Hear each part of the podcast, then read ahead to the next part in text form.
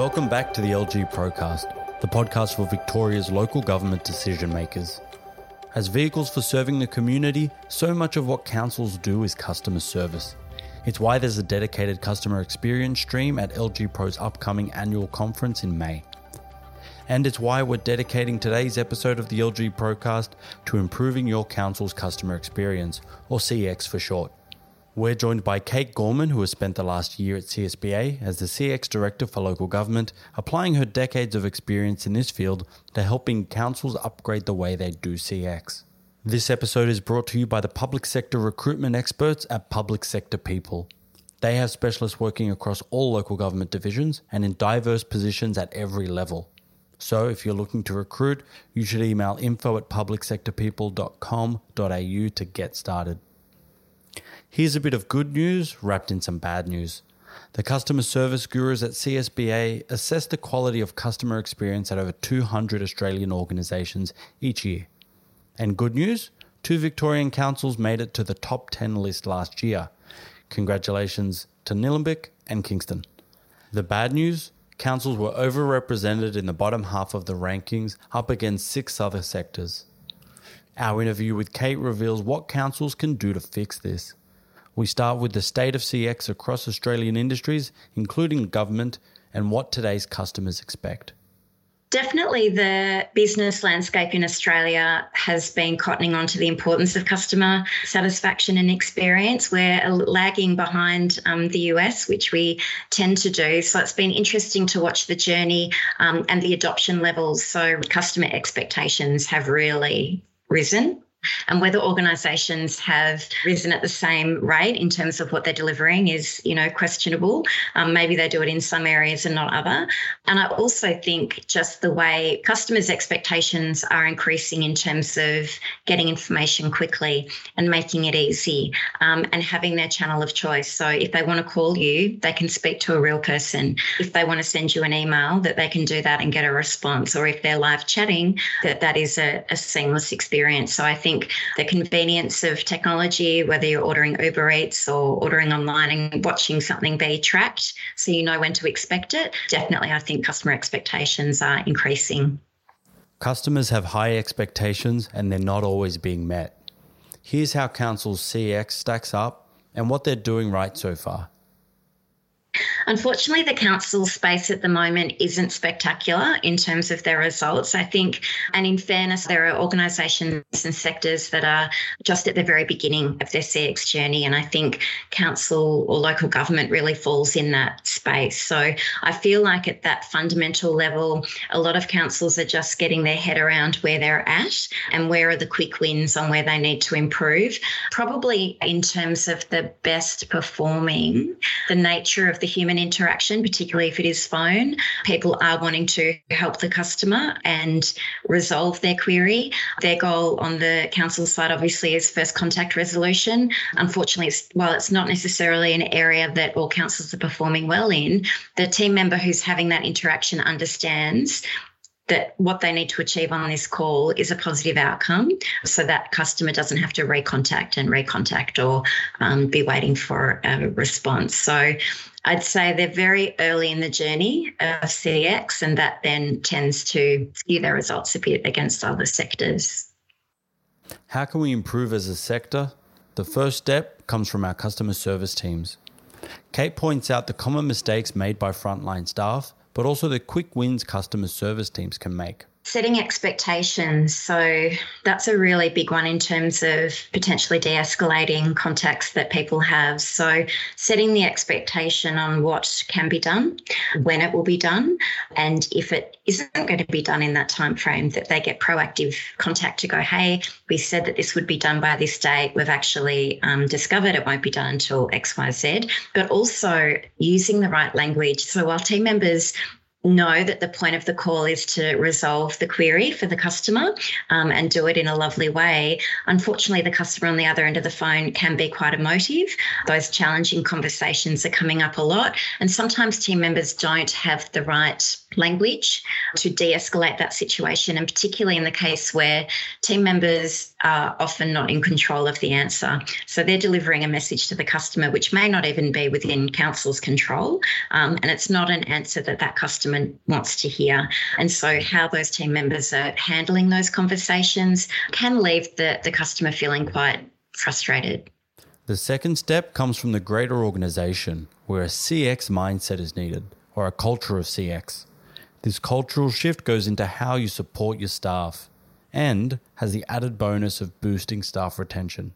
I think there two twofold the internal and the external. So i think internally because it all comes from the inside out right? So having an internal culture of cx is pretty critical because if you're not walking the walk and talking the talk internally how do you expect people to be delivering that to your customer experience? So the impact of not having a cx mindset internally is it makes it very difficult to flow that cx mindset through to the interactions that you're having with your customers. And we all know the fish rots from the head down down. So you really need that executive buy in and understanding of the importance and also the cost saving to the business. Because if customers aren't having to recontact, that means the resources that are being used internally to deal with that are being minimized. So it's about being efficient not just to make the customer happy, but actually to improve the process and cost savings on that.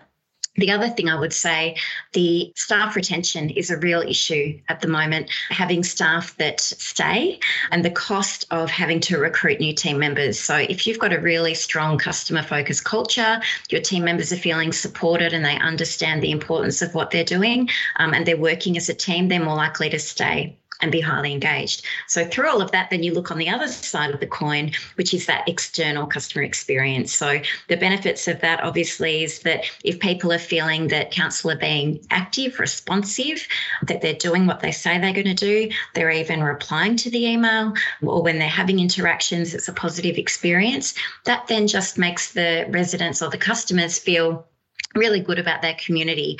Also helps that when something may go wrong that they're less likely to be inflamed and angry about that situation and contacting because they have this perception of you know what overall this council is fantastic. They really care about our community and they're doing the best by us. So where should you be investing? While cx fits in with digital transformation the customer experience is still largely a human to human affair. So your people are your first priority LG Pro runs the Effective Language for Challenging Conversations workshop for this very reason. Here's Kate with more on why supporting your staff with this kind of training is so important. I think technology is a, a given. Um, in the world that we live in, customers expect that there's technology available, that if they go to the website, they can find the information, that it's easy to navigate, and hopefully they get enough information online that, that they don't even need to contact council. Or if they have to fill out forms, that it's not a manual process and it's pretty seamless. Or if there's live chat available, that it, it's sufficient. And so that tech is sort of a given. So, tech, yes, of course, it's important. So, the human element to me is I mean, should I say 90%?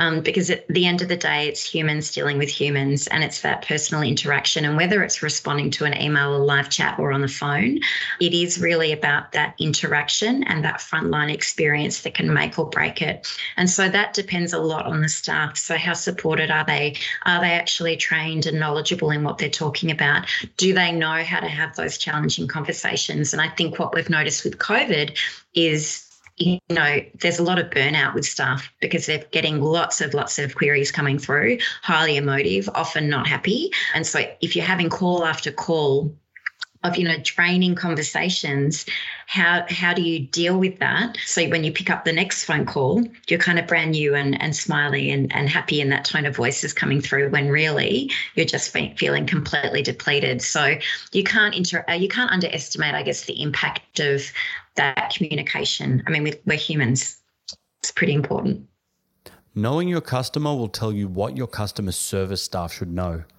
Operationalizing your data is where your tech and service staff meet.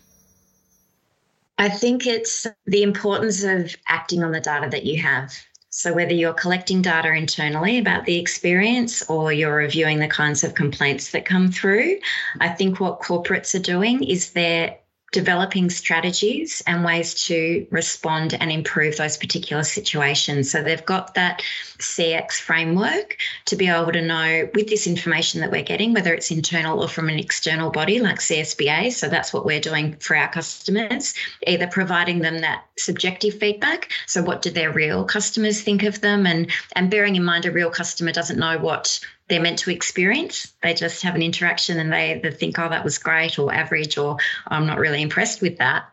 Versus the objective, which is that measurement where you're measuring what are the team members doing to actually control and create that great experience. So I think getting the data is one thing, it's what you do with it that counts. So I think councils are probably struggling a little bit in how to action the data. I get the impression that getting change through can take time. It's not just a, oh, click your fingers, we need to do this and bang, it's done. Whereas I think the corporate world reacts a lot faster to information and acting. If you're not doing something with the data, you're never going to improve. This all begs the question what do you specifically measure? And what do you actually do with customer service data to improve the customer's experience?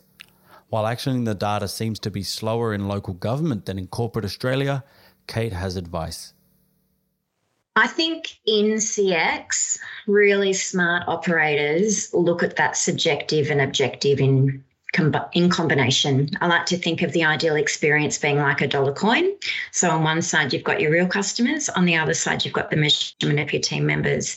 But it's not just about measuring your team members, it's about measuring what matters. So, what matters to council customers may be very different to what matters to a banking customer or a superannuation com- uh, customer, for example. So, what matters most to a council customer? So, understanding the drivers of what creates a great experience from real customers is really important to consider in what you're training your frontline team to deliver. So if you if you know that there are, you know, 10, 10 drivers or 10 things that you, sorry, 10 things that you do. And then the research shows you that five of those are really critical in driving high customer satisfaction. That's really valuable information to then incorporate into your training and the measurement of that. So you're able to give the message to your team members hey, these are the things that we're training you to do. These five things are really, really important. So we need to really focus focus on them and make sure you know how to handle those particular points. And then with the measurement of that is understanding which elements of that measurement, objective measurements, do we make weighted higher? So we're really driving that culture of creating the experience that matters most to customers and keeping our staff aligned with that. So I think that's really important. And the good operators are considering both things, not just developing standards that internally the business thinks are important to customers. You can reach out to LG Pro's professional development team for customer service training that can be delivered in house at your council.